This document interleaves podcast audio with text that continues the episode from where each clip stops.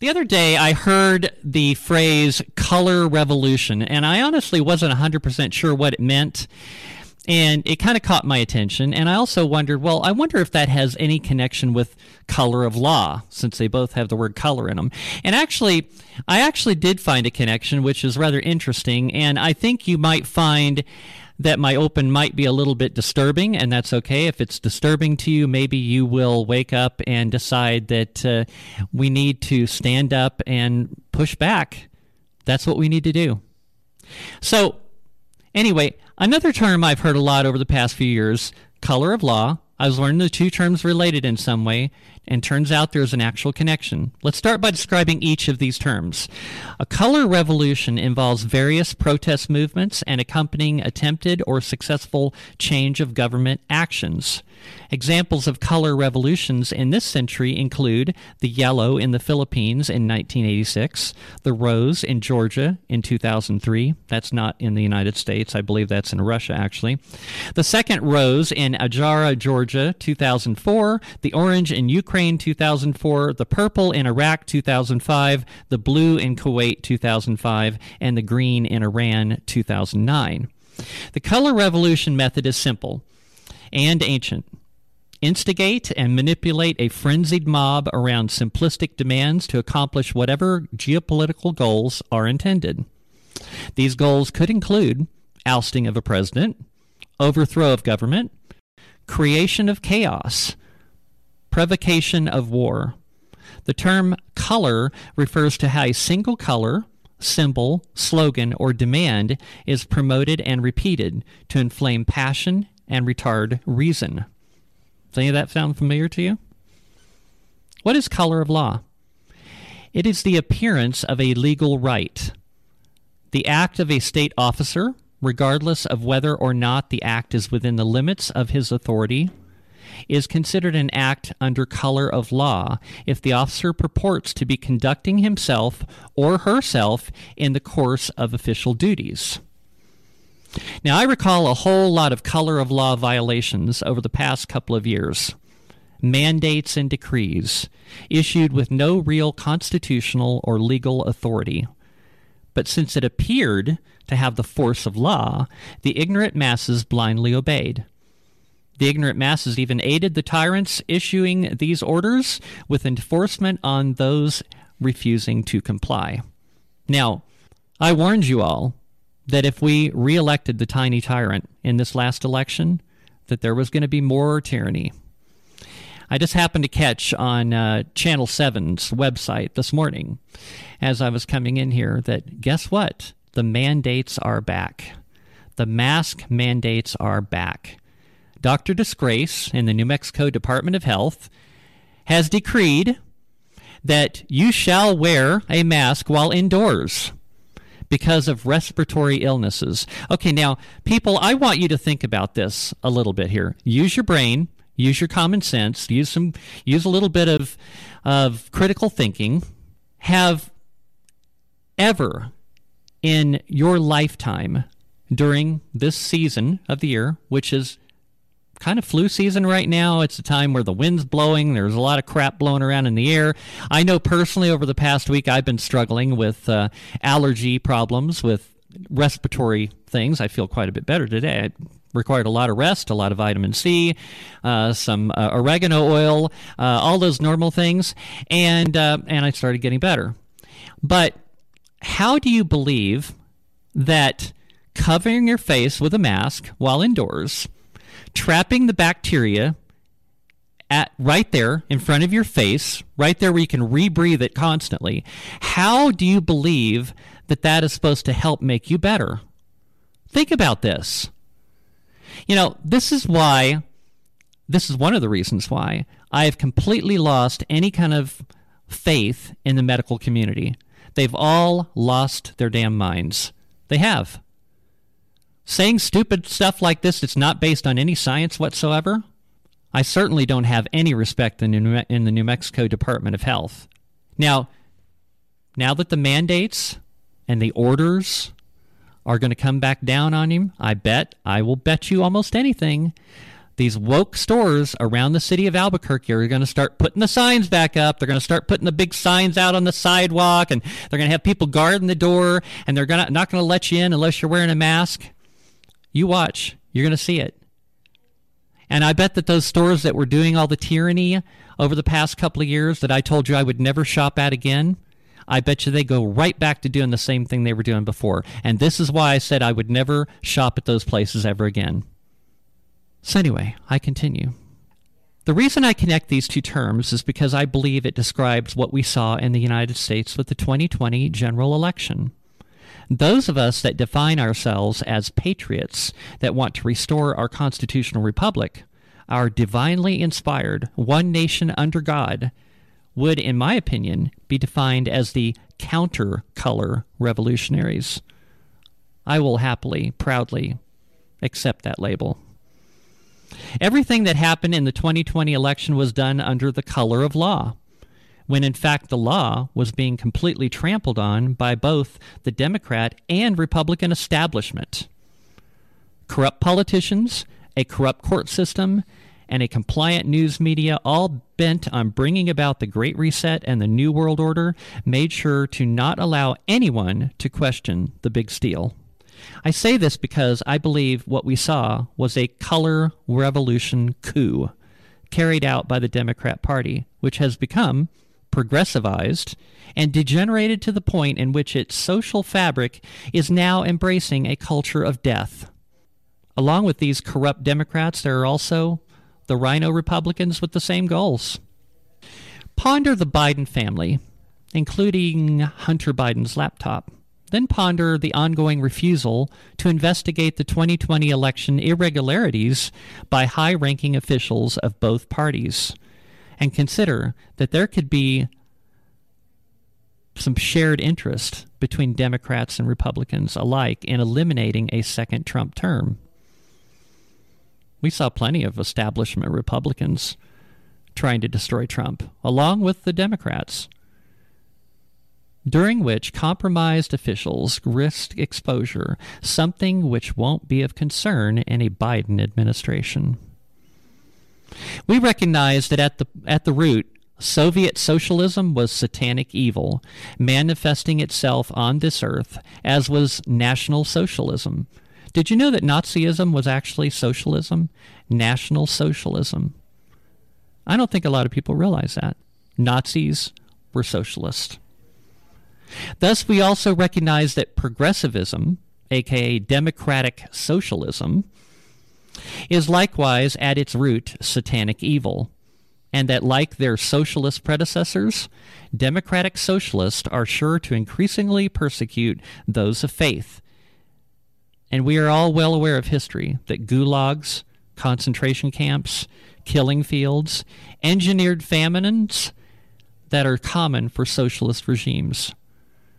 We're already seeing the Democrat Party employing these exact strategies. Remember the gulags in D.C.? Remember the people that have been locked up there for over two years now without a trial, without being convicted of anything, without the rule of law, without due process? The destruction of our energy independence, churches forced to close, and I'm guessing that's going to be happening again in New Mexico under the tyrant. The attack on traditional marriage recently. Open borders allowing millions of unknown invaders into our country. Remember that one there because I'm going to be talking about something which comes back to that. The attack on our farms and ranches, rising food and gas prices, and the resulting famine and homelessness that will likely be the result. At present, we can't identify for sure all who are the satanic minions that perpetrated this coup against our divinely inspired nation. But we can come up with some good guesses. In this case, an axis. Remember the axis of evil from World War II? Imperial Japan, National Socialist Germany, and Fascist Italy?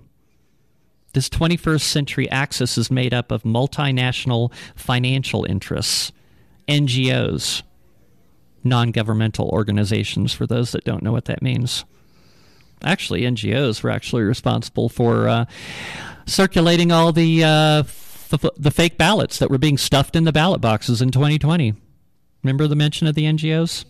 The IMF, the International Monetary Fund, central bankers and multinational banks, multinational corporations such as Silicon Valley tech companies and others, and the Chinese Communist Party, the CCP, the Chicoms. I think we can identify the enemies of our country into two categories. That would be the globalists and the CCP. I think the two are currently working together to accomplish their individual goals. Each sees the other as a useful tool. The globalists likely believe that they can work with the CCP and that it will become dependent upon their financing and business. Meanwhile, the CCP likely believes that the globalists are useful idiots that will sell the CCP the rope that will eventually be used to control, or better yet, hang them. In the West, the globalists, operating through the World Economic Forum, are peddling the Great Reset. To justify it, they're using scams like the fake climate change crisis and the CCP virus, by the way, which had a 99% or better recovery rate. All while China and India, and India are building coal and nuclear power plants at breakneck speed, and the United States is relying more and more on foreign energy. The Great Reset is, in a political sense, a corporate fascist model. As Benito Mussolini put it, a merger of state and corporate power. Ironically, the Democratic Socialists and their BLM and Antifa, which stands for an, anti-fascist, which is kind of ironic. Social that's their social justice warriors. Those that's basically the militant arm of the Democratic Party. I mean, let's just let's just face it. They've been funded by and unwittingly have been assisted in stalling the very fascism that they thought they were fighting. There again, I think those people are also useful idiots. The U.S. has a shocking conspiracy. According to what he had in hand, the September 27 to October 1, 1995, the Mikhail Sergeyevich Gorbachev Foundation, funded by the United States, gathered 500 of the world's most important statesmen, economic leaders, and scientists. Check out this list. They included George W. Bush. Is that a surprise? That was before he was president. The Baroness Thatcher, Tony Blair. I can't. I don't know if I can pronounce this name or not. Zib, Zbigniew Brzezinski. I think that's pretty close. As well as, oh, guess who? George Soros and Bill Gates and futurist John Naisbitt all of the world's most popular characters in the San Francisco Fairmont Hotel for a high level roundtable conference discussing problems about globalization and how to guide humanity to move forward into the 21st century. According to what He Jin had in hand, the outstanding people of the world in attendance thought that in the 21st century, a mere 20% of the world's population will be sufficient to maintain the world's economy and prosperity. The other 80%, or four fifths of the world's population, will be human garbage unable to produce new values. We'd just be useful eaters. The people in attendance thought that this excess 80% population would be a trash population and high tech means should be used to eliminate them gradually. Wow. Have we seen some of that going on? According to an article I read in read by a retired PLA general and former Ministry of National Defense named Chi Haotian. China has been conducting research on genetic weapons. Example of those are would be weapons that don't kill yellow people, including clean nuclear technology they can use to eliminate populations on a large scale. He stated that the reason that the United States remains today is that it, has never seen war on its mainland. I've said that before. I don't. I, I people in this country all the time when I talk about this kind of stuff to them. Oh well, that'll never happen in the United States. I wonder how many other countries said that before a war broke out on their country. Think about all those millions of undocumented immigrants come across our southern border in which China Joe is just allowing them to just flood into our country, filling our country with fighting age men. Do you think that maybe that might be possibly a national security risk? Do you think that possibly at some point in time there might be a master plan in which a war would break out within our country? How do you fight a war on your own ground? How does the how does our military fight a war in our country without the risk of a whole lot of collateral damage? And yet they want to take away our guns. Once its enemies aim at the mainland, these enemies would reach Washington before its Congress finishes debating and authorizes the president to declare war. But for us, we don't waste time on these trivial things. Comrade Deng Xi, oh boy, these names are hard to pronounce. Comrade Deng Xiaoping once said, The party's leadership is prompt in making decisions. Once a decision is made, it is immediately implemented. There are when it comes to war, there are some inefficiencies to a free society. Communists, they just, you know, the communist leader says it'll be done, and it gets done. In our country, in which I'm not complaining, we have supposedly a free country, at least it's still got some semblance of being free. We have to go through channels. People have to agree. There's no wasting time on trivial things like in capitalist countries. This is our advantage. Our party's democratic centralism is built on the tradition of great unity. He went on to say that the CP, CCP's party historical mission is to lead the Chinese people to go out. That is a term they use when they say lead the Chinese people to go out. And that, the relationship between China and the United States, is one of life and death struggle of course, right now it is not the time to openly break up with them yet.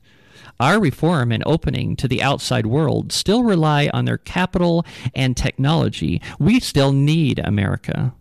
Therefore, we must do everything we can to promote our relationship with America, learn from America in all aspects, and use America as an example to reconstruct our country. Now, when they say reconstruct their country, they're talking about expansion. The Chinese, now this is something I really, really learned that was rather interesting in my study of this, is that the Chinese believe, now I don't know if this is true or not, whether it is or not isn't, is irrelevant, but the Chinese believe that the Native Americans are in fact ancient descendants of the Chinese. I don't know if that's true or not. It might be. Who knows? But because of that, they believe that America should belong to them. They really believe this. The Chinese have polluted and overpopulated their own country, and they believe that the United States belongs to them and that the Native Americans are Chinese descendants. They ultimately want to gain our living space, rich with open space, clean air, and clean water. To accomplish that goal, they are willing to clean up America that is a term that this general used over and over again clean up America to make room for colonization. When they say clean up America, they're referring to the eradication of the people currently living here. That's what they mean by cleaning up. That means getting rid of us so that they can move in.